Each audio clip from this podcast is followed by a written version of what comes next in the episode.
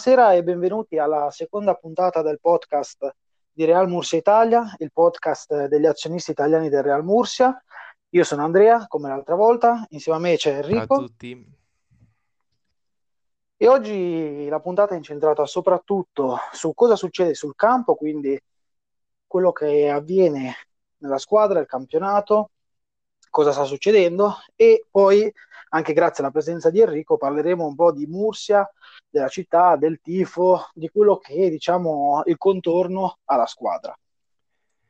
Prima di iniziare però eh, un breve diciamo inserimento sul eh, sul, eh, su cosa sta avvenendo al di fuori, quindi sulla questione tribunale, eravamo rimasti sulla sentenza del Tribunale Provinciale di Mursia che dava regio- ragione a Maurizio della Vega.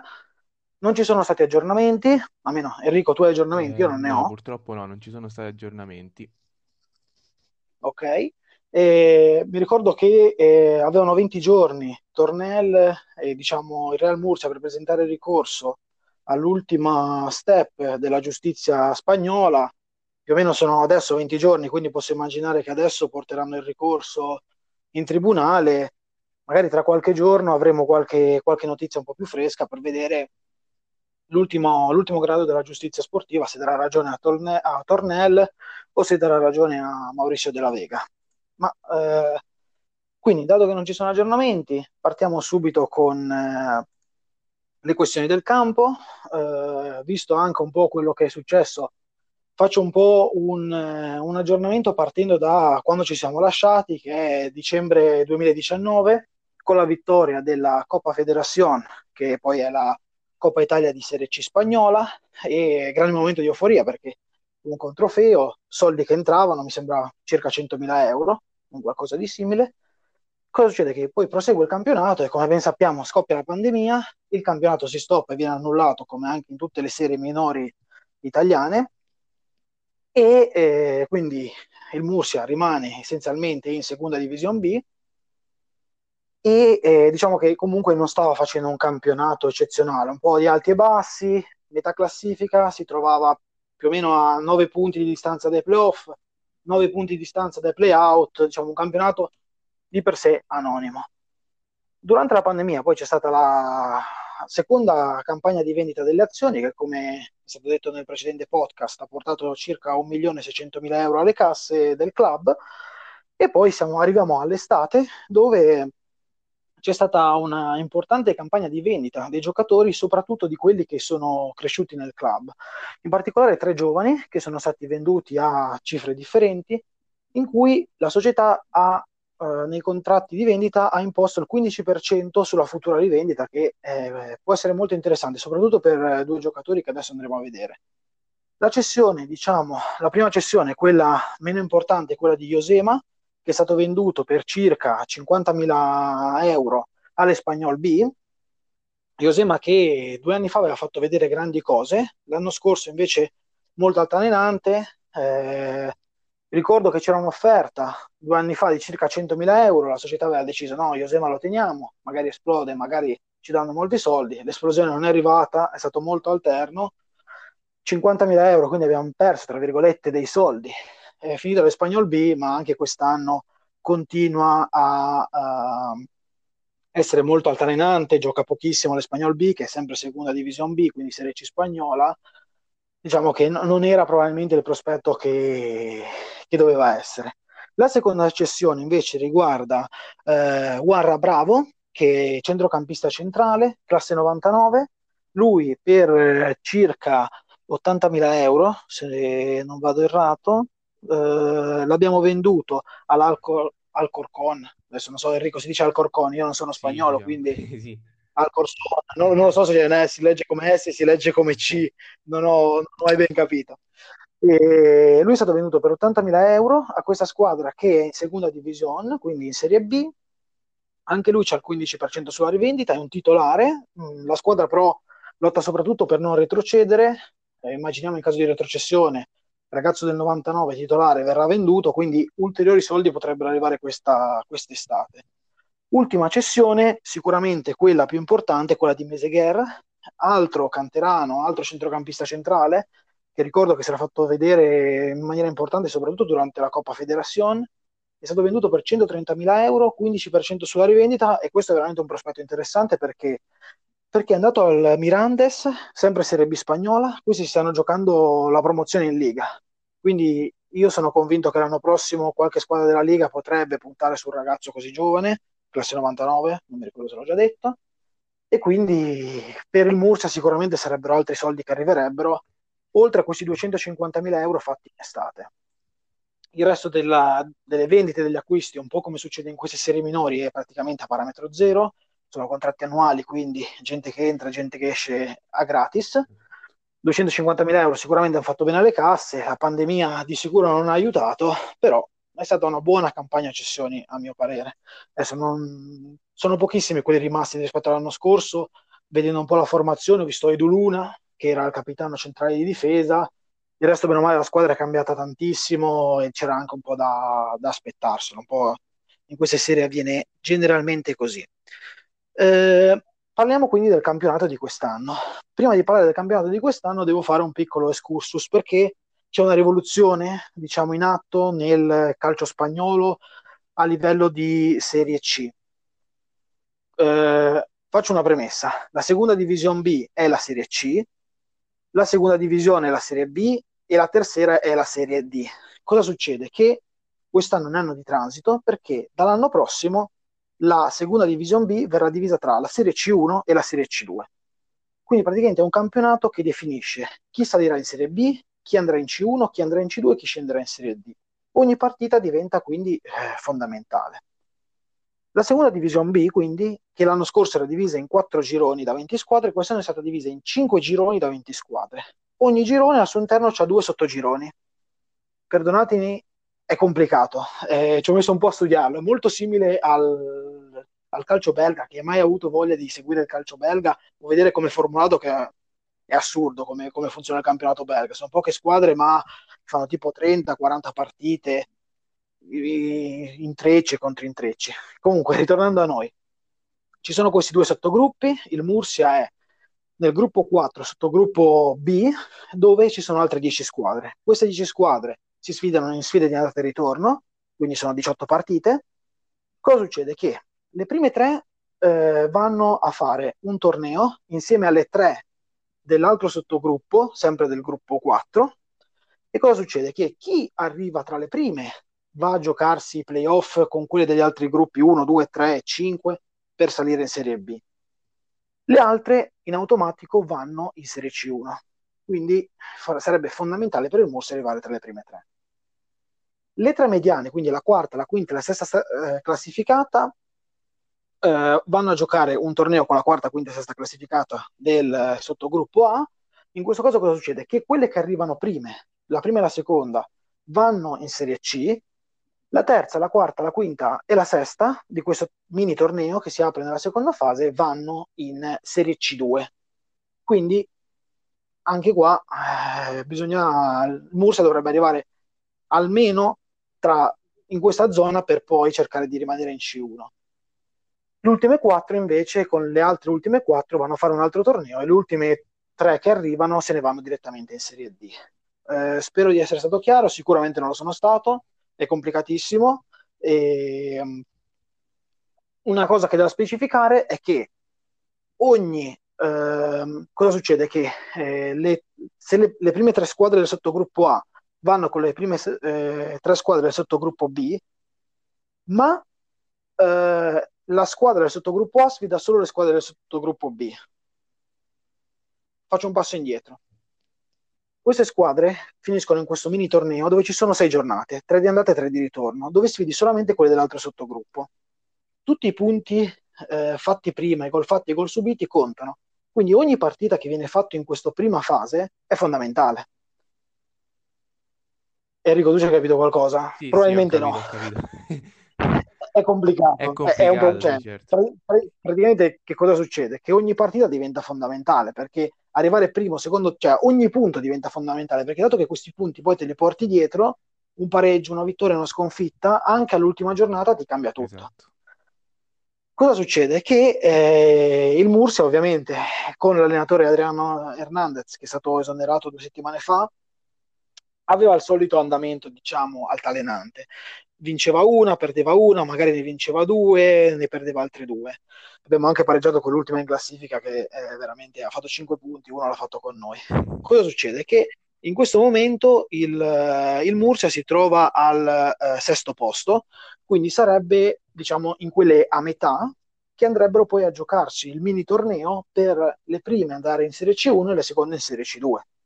Assolutamente da evitare la Serie C2 perché sarebbe come retrocedere. Eh, il Murcia penso che l'obiettivo del Murcia sia quello di andare in Serie C1. Abbiamo queste ultime tre partite fondamentali, la classifica è veramente corta perché il terzo posto si trova a un punto, Uh, tre partite fondamentali, una tra l'altro è il derby con uh, col Mursia, con Lucam. Uh, partite facili non ce ne sono, sono quasi tutti scontri diretti. Cordoba, sì. Eh, Cordoba, cioè abbiamo Cordoba, Mursia e abbiamo Eido, sì, non so se si legge così, che è la, che è la settima. Quindi, sì, esatto, la settima. Quella dovrebbe essere evitata. Più che altro sarà fondamentale anche i punti, perché con questi punti qua cioè te li porti poi avanti. Quindi al di là di tutto, comunque serve vincere sempre. Anche al di là di essere scontri diretti, serve vincere. La verità sta lì, essenzialmente. Eh sì. Quindi abbiamo queste ultime tre giornate. Per fortuna domenica abbiamo vinto con eh, il famoso cambio in panchina. Siamo passati da Adriano Hernandez a Loreto. E, e qua lascio la parola a Enrico, che magari è, anzi, non magari, sicuramente è più informato di me su questo cambio di allenatore.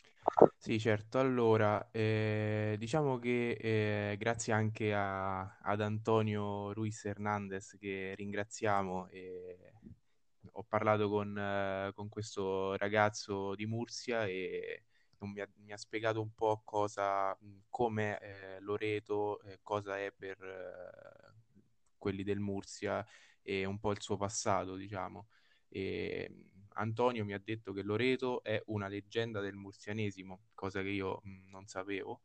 Eh, perché? Perché ehm, per via del suo passato come 9 della squadra nei primi anni 2000, eh, dal 2000 al 2003 mh, per la precisione è stato calciatore del Mursia, eh, vedo anche con 106 presenze e 34 gol, quindi un, un buon rendimento. Eh, lui è stato uno degli artefici del ritorno in seconda A e eh, però ecco come allenatore eh, è un po' ancora come dire eh, non espertissimo perché eh, adesso eh, è arrivato al Murcia dopo essere stato secondo eh, allenatore del, di, una, di, una, panchina al Real Zaragoza con Victor Fernandez eh, che è un mito, diciamo, in Spagna, eh, da come mi ha detto Antonio. Eh, solamente che come allenatore, come ho detto prima, il suo background è abbastanza piccolo perché eh, più che altro lui mh, è stato allenatore nella terza divisione. Eh, quindi ha pesato molto, c'era molta attesa nel, nell'esordio dell'altro giorno che eh, fortunatamente è andato bene, hanno vinto 1-0, anche se ho letto dei commenti dei tifosi che sì, la prima parte hanno giocato bene, ma la seconda è stata un po', mh, come dire, orribile, come l'hanno definita i tifosi del Murcia. Eh, gli è sembrato di, di, essere ancora con Adrian, anche se eh, anche Adrian era, era stato amato come allenatore. E non so, eh, adesso non se hai qualcosa da aggiungere, non so anche te Andrea qualche domanda, altrimenti possiamo... No, io passare... volevo... Io no, forse me lo sono perso, di salutare Antonio che sì, è il nostro mentore da Borsia. Antonio, sì, che gli abbiamo promesso che nei prossimi podcast, eh, nei prossimi, nelle prossime puntate sarà presente anche lui, almeno oltre a a parlare di nuovo italiano dopo tanti anni, come mi ha detto lui, ci eh, immergeremo con lui nella realtà di Mursia. Sì, una persona che comunque vive lì dal mattino alla sera, che esatto. vive, diciamo, è, è, tifoso, tifoso come noi italiani siamo tifosi di una determinata squadra, lui è tifoso del Mursia, quindi esatto. sicuramente è più appassionato, accanito di noi. Sicuramente. Finita questa parte. Oh, scusami, vai. vai. No, no, vai, vai, io stavo passando all'argomento dopo, ma se hai da dire vai ma pure, no, eh, Enrico. Diciamo, più che altro mi era venuto in mente, come ti avevo anticipato, che qualche volta se riusciamo eh, inviterò qualche tifoso della curva, di quelli che proprio stanno lì a cantare, però ecco, eh, sicuramente lui parlerà spagnolo, quello che ho conosciuto, il ragazzo che ho conosciuto, però ecco, non c'è problema, tradurrò quello che dirà se accetterà. Perfetto, perfetto. Speriamo, speriamo così che chi è in Italia magari vive di più, sente di più diciamo il calore, anche perché eh, non si può andare allo stadio, quindi se anche uno andasse a Mursia oggi allo stadio non ti fanno entrare, quindi no, non puoi neanche viverla a pieno. C'è stato un periodo che facevano entrare un tot di persone che le mettevano non nelle curve, diciamo, ma per capire, diciamo, nelle tribune. Mm-hmm. Eh, sì, solo che adesso no, non, non sì. entra più nessuno. Tipo, tipo, in Italia mi sembra c'è stato un periodo. Sì. Adesso i famosi mille tifosi, no? Mi sembra che ci sia anche qua una roba. Sì, c'era un limite, adesso non ricordo qual era, però sì, circa quel numero. Nella speranza, poi non so se hai letto la notizia che in Inghilterra adesso sembrerebbe che da giugno eh, riaprano sì. gli stadi in maniera sì. totale. Sì, esatto. Con la vaccinazione speriamo che anche a Mursia si possa tornare anche dallo stadio. Bene, finita questa parte andiamo su, sulla seconda, anche perché Enrico eh, sei anche qua soprattutto per questo, per raccontarci un po' Mursia. Io in questo caso devo delegare Enrico perché io non sono mai stato in Mursia, non conosco eh, l'ambiente. Eh, l'unica cosa che ho visto mi è capitato qualche settimana fa, avevo da Zone e stavo guardando la serie TV sul, sull'Ibiza. Non so se hai avuto modo di vederla, Enrico. No, non l'ho vista. C'è questa serie TV dove c'è sì, c'è, c'è, una serie TV sull'Ibiza dove c'è Boriello, perché Boriello è direttore sportivo eh, del, dell'Ibiza, questi c'hanno un pacco di soldi e durante una partita hanno inquadrato, hanno intervistato scusami, una tifosa del Murcia che era super incazzata perché quelli dell'Ibiza avevano un pacco di soldi e, e, e, e nella seconda e nella terza puntata non l'ho vista tutta la serie, ho visto le prime due o tre puntate e io l'unica cosa che so era che questa qua era molto, molto accanita. È l'unica cosa che del Murcia, sì, quindi mh, mm, diciamo, la parola. Le, come dire, le, mm, eh, le, persone in generale di Murcia no, non sono ben viste, però diciamo vengono prese un po' in giro da mm, anche eh, non so, da gente di Madrid o del nord, magari come in ogni paese, anche qui in Italia, si, quelli del nord prendono in giro quelli del sud, anche, funziona così anche a Murcia, che vengono presi in giro un po' anche per l'accento, per queste cose. Sì, ma ho un amico che vive a Barcellona, e, tra cui è anche lui azionista, mi aveva raccontato di questa storia de, di Mursia che veniva preso in giro per l'accento, mi aveva raccontato anche lui che a Barcellona diciamo che vengono un po' snobbati, tra virgolette, quelli di Mursia. Sì, e sai, eh, la mia prima partita allo stadio lì è stata proprio contro l'Ibiza e c'era Borriello come attaccante. Pensate. Vinse, vinse Murcia 1-0, mi ricordo ancora all'88esimo con Victor Curto, il senatore della squadra che è ancora presente. Sì, sì, sì, assolutamente. Grandissimo Curto. E... Ah, raccontaci, un po', raccontaci un po' di Murcia, magari po de- delle esperienze del tifo in, in curva. E, diciamo allora, io sono arrivato a Murcia eh, verso inizio settembre 2018 e eh, è iniziata un po' tra virgolette male la mia esperienza perché sono andato per, um, per studiare, sono andato in Erasmus do, e quindi nei mesi precedenti ho cercato casa, a, fortunatamente l'ho trovata in centro e sono arrivato a Murcia e, con un'altra mia collega all'aeroporto di Alicante perché si scende lì per arrivare a Murcia e lì c'erano eh, diciamo i bus per arrivare a Murcia, solamente che noi eravamo arrivati eh, troppo tardi, non mi ricordo se erano le sette e mezza di sera e c'erano pochi bus e quindi eh, abbiamo dovuto prima notte Ah, ok. Abbiamo dovuto prendere un taxi che eh, dall'aeroporto di Alicante a Murcia, indovina quanti soldi sono? Beh, posso immaginare che se non sbaglio sono parecchi chilometri, quindi la cifra sarà importante. 100 euro. Eh beh, non male. Guarda, mh, mm, non sono nemmeno eccessivi i chilometri, adesso ti dico quanti sono, però è così, 100 euro tondi tondi, quindi è iniziata con, no. uh, con, questa, con questo pagamento, sono 80 chilometri. Eh beh, Vabbè, 100 euro, secondo me, adesso non sono un frequentatore di taxi, ma secondo me 100 euro, 80 km, forse è fattibile. Eh. Ma sì, sì, cioè, diciamo per la distanza sì. Cioè, no, no, non, è, non, è, un prezzo esorbitante. Poi lì le, le autostrade, non si, molte non si pagano. Mm. ad esempio Alicante-Mursia è una tratta che non si paga. Sì, mh, mm, hanno in Spagna la differenza c'è tra autopista e autovia.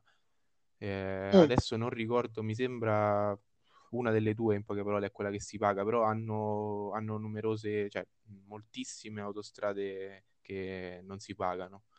Infatti puoi andare liberamente in moltissime parti. E... Ah, ok. Però ecco, sono arrivato a Murcia con, eh, con, questo, con questo taxi e sono sceso sotto l'hotel dove alloggiava la mia amica perché non, non ricordo se eh, doveva ancora mm, prendere casa. Eh, lei ha alloggiato all'hotel io poi sono andato verso casa mia con il navigatore. E a inizio settembre già faceva caldissimo, io con le valigie giganti, zaini, che sudavo lì per strada. E poi in quel periodo, i primi di settembre, c'è una festa eh, che si chiama la Feria de Murcia e quindi mi sono trovato in mezzo alle strade piene di gente che sudavo con la valigia, il telefono con il navigatore, un po' macello, quindi è stato un po' traumatico l'inizio, l'arrivo lì a Mursia. Eh, però vabbè, dopo questo è passata una settimana che ero solo in casa perché i coinquilini non c'erano, erano tornati nei loro paesi d'origine e quindi sono stato la prima settimana solo dentro casa e che ancora non conoscevo nessuno, me ne andavo in giro solo. E, però ecco, mh, passate una o due settimane ho cominciato a conoscere anche i coinquilini della casa, c'era una ragazza che, eh, di cui avevo parlato, eh, mi piacerebbe andare allo stadio, però questa qui era italiana e quindi sono andato eh, per la prima volta allo stadio con questa ragazza cur- nel fondo sur eh, che sarebbe mh, Curva Sud, per intenderci, dove ci stanno i, i tifosi eh, più caldi de- del Murcia.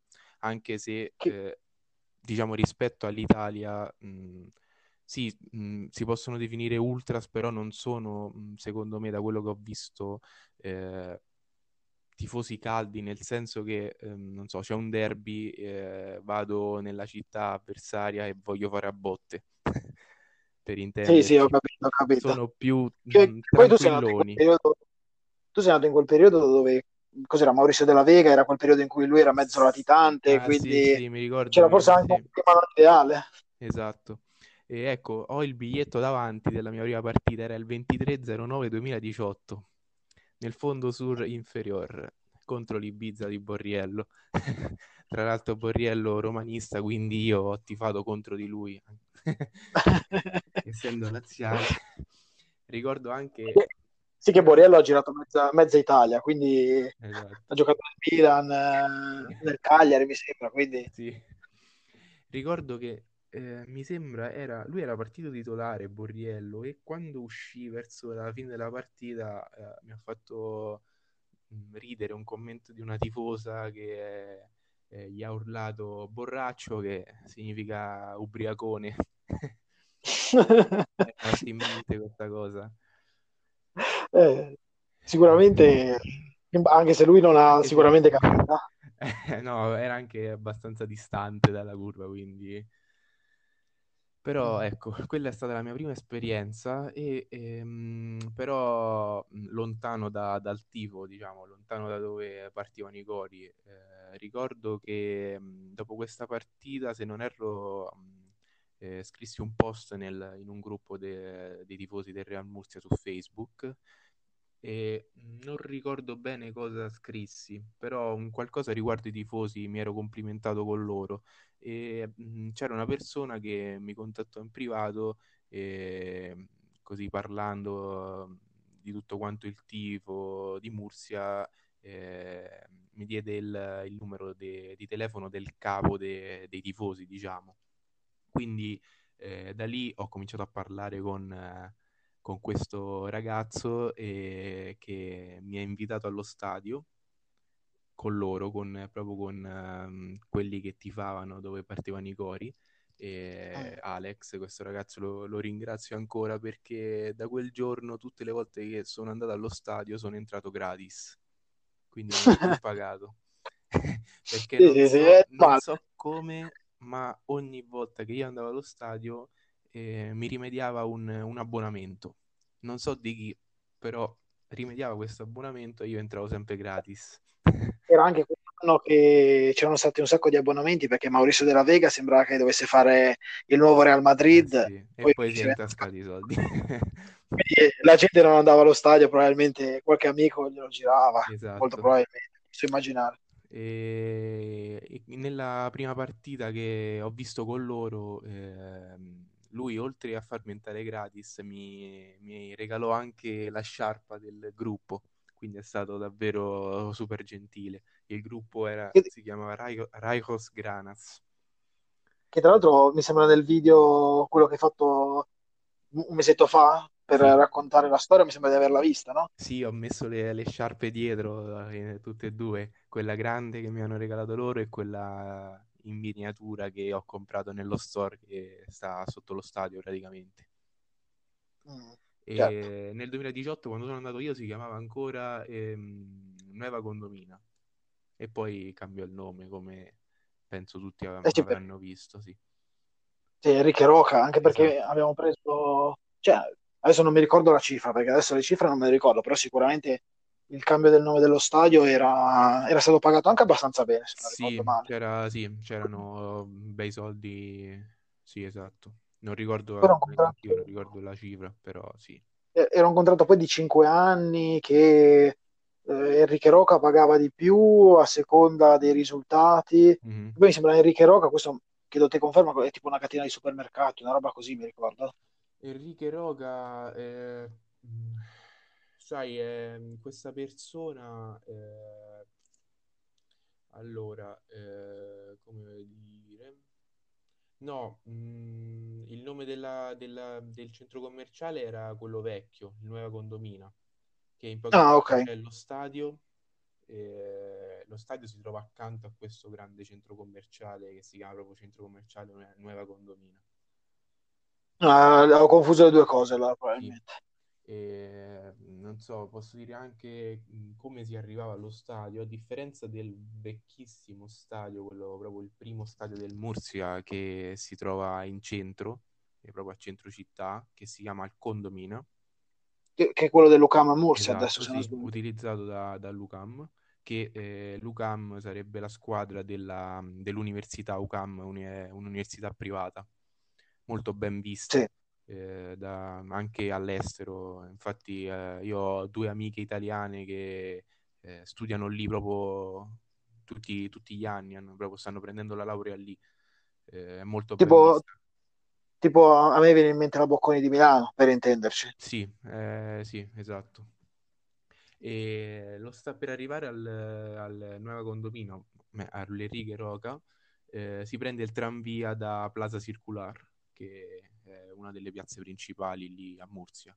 È una piazza molto bella, anche mi è piaciuto moltissimo eh, nel periodo natalizio quando hanno montato l'albero gigante, hanno fatto tutta una, una festa di apertura eh, davvero bella ed emozionante, cioè, non avevo mai visto cose così. Mm. Lì a Murcia mi è rimasta mi è entrata nel cuore e infatti non vedo l'ora di tornarci perché è veramente una bella città, una bella scoperta è stata. E... Eh, sicuramente già tanti spesso scrivono nel gruppo di voler andare a vedere le partite, di voler andare a Mursia.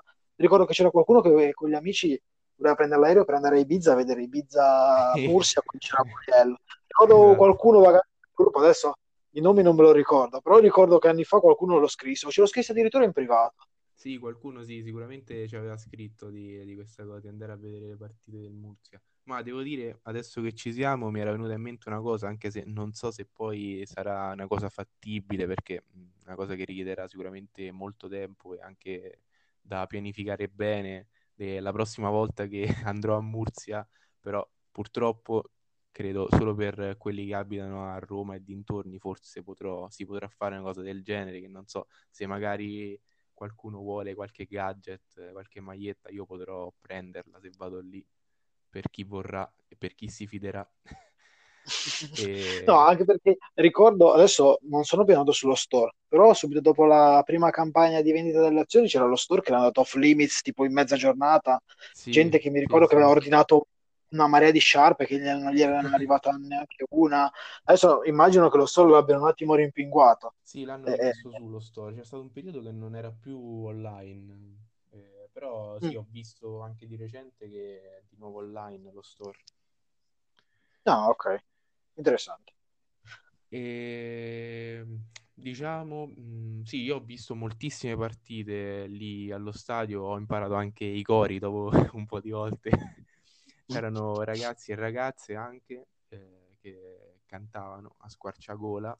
E mi è rimasto in mente una scena bellissima che adesso non ricordo il nome di quella persona. C'era una persona che ehm, si trovava un po' di file dietro tutti noi, eh, diciamo, che stavamo lì a cantare.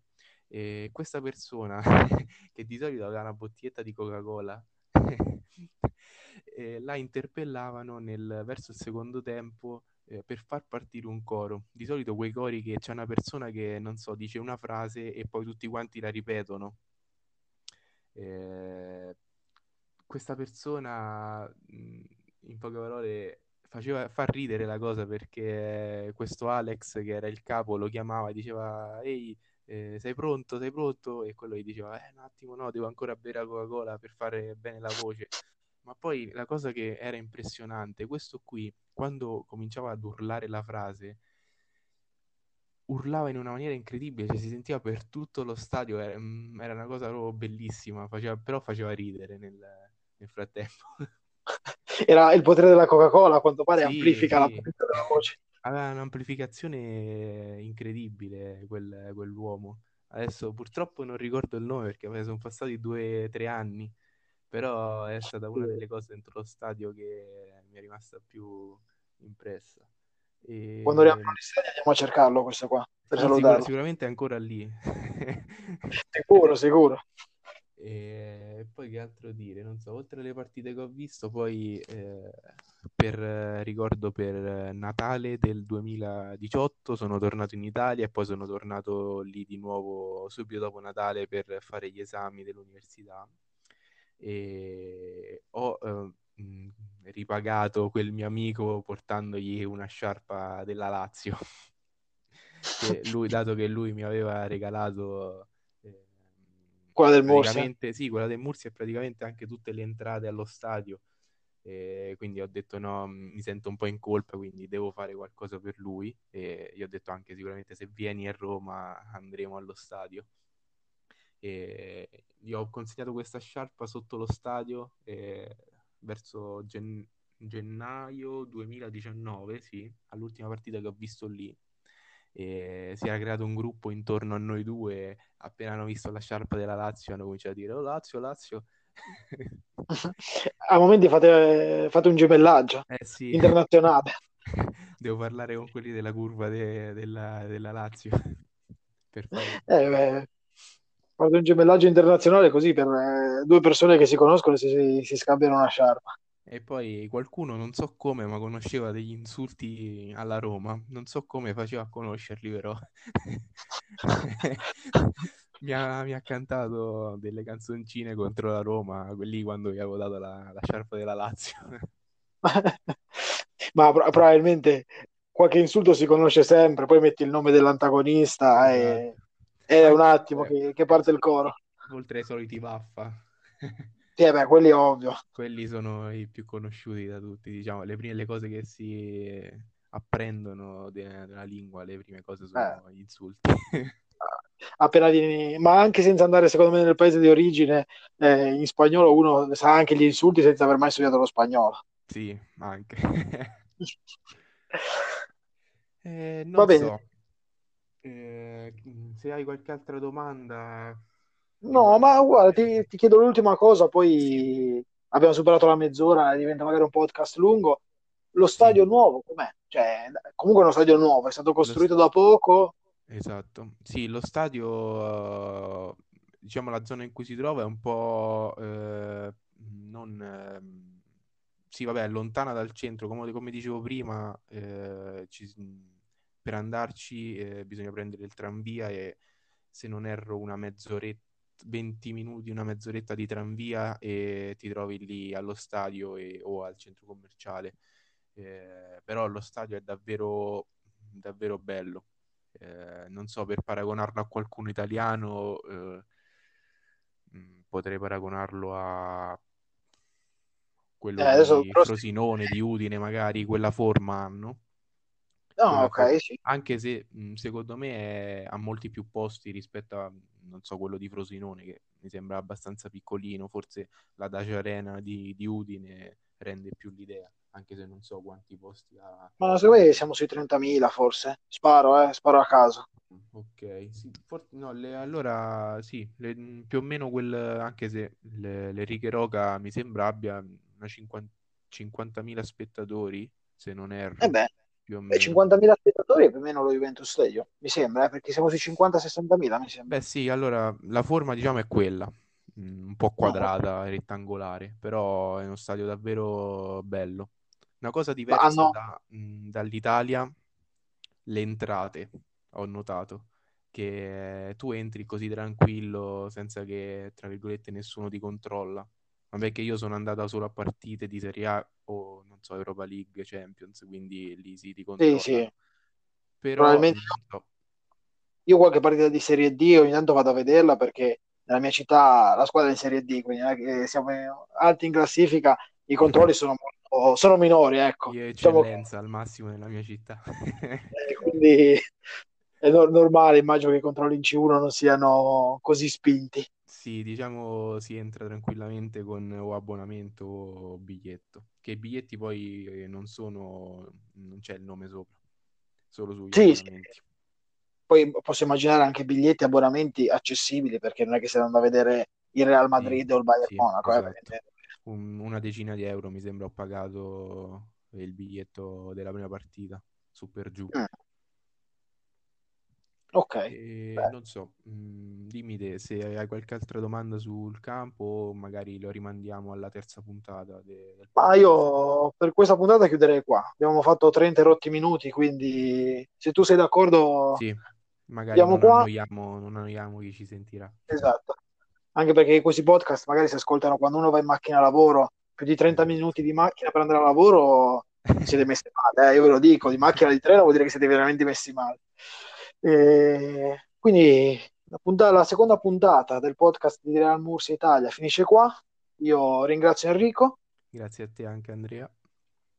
Una... ci sentiamo alla prossima puntata, la terza. Esatto. Per qualsiasi domanda, commento, curiosità, scriveteci sotto i vari post certo. i vari post che mettiamo in giro e buona serata e forza Real Murcia.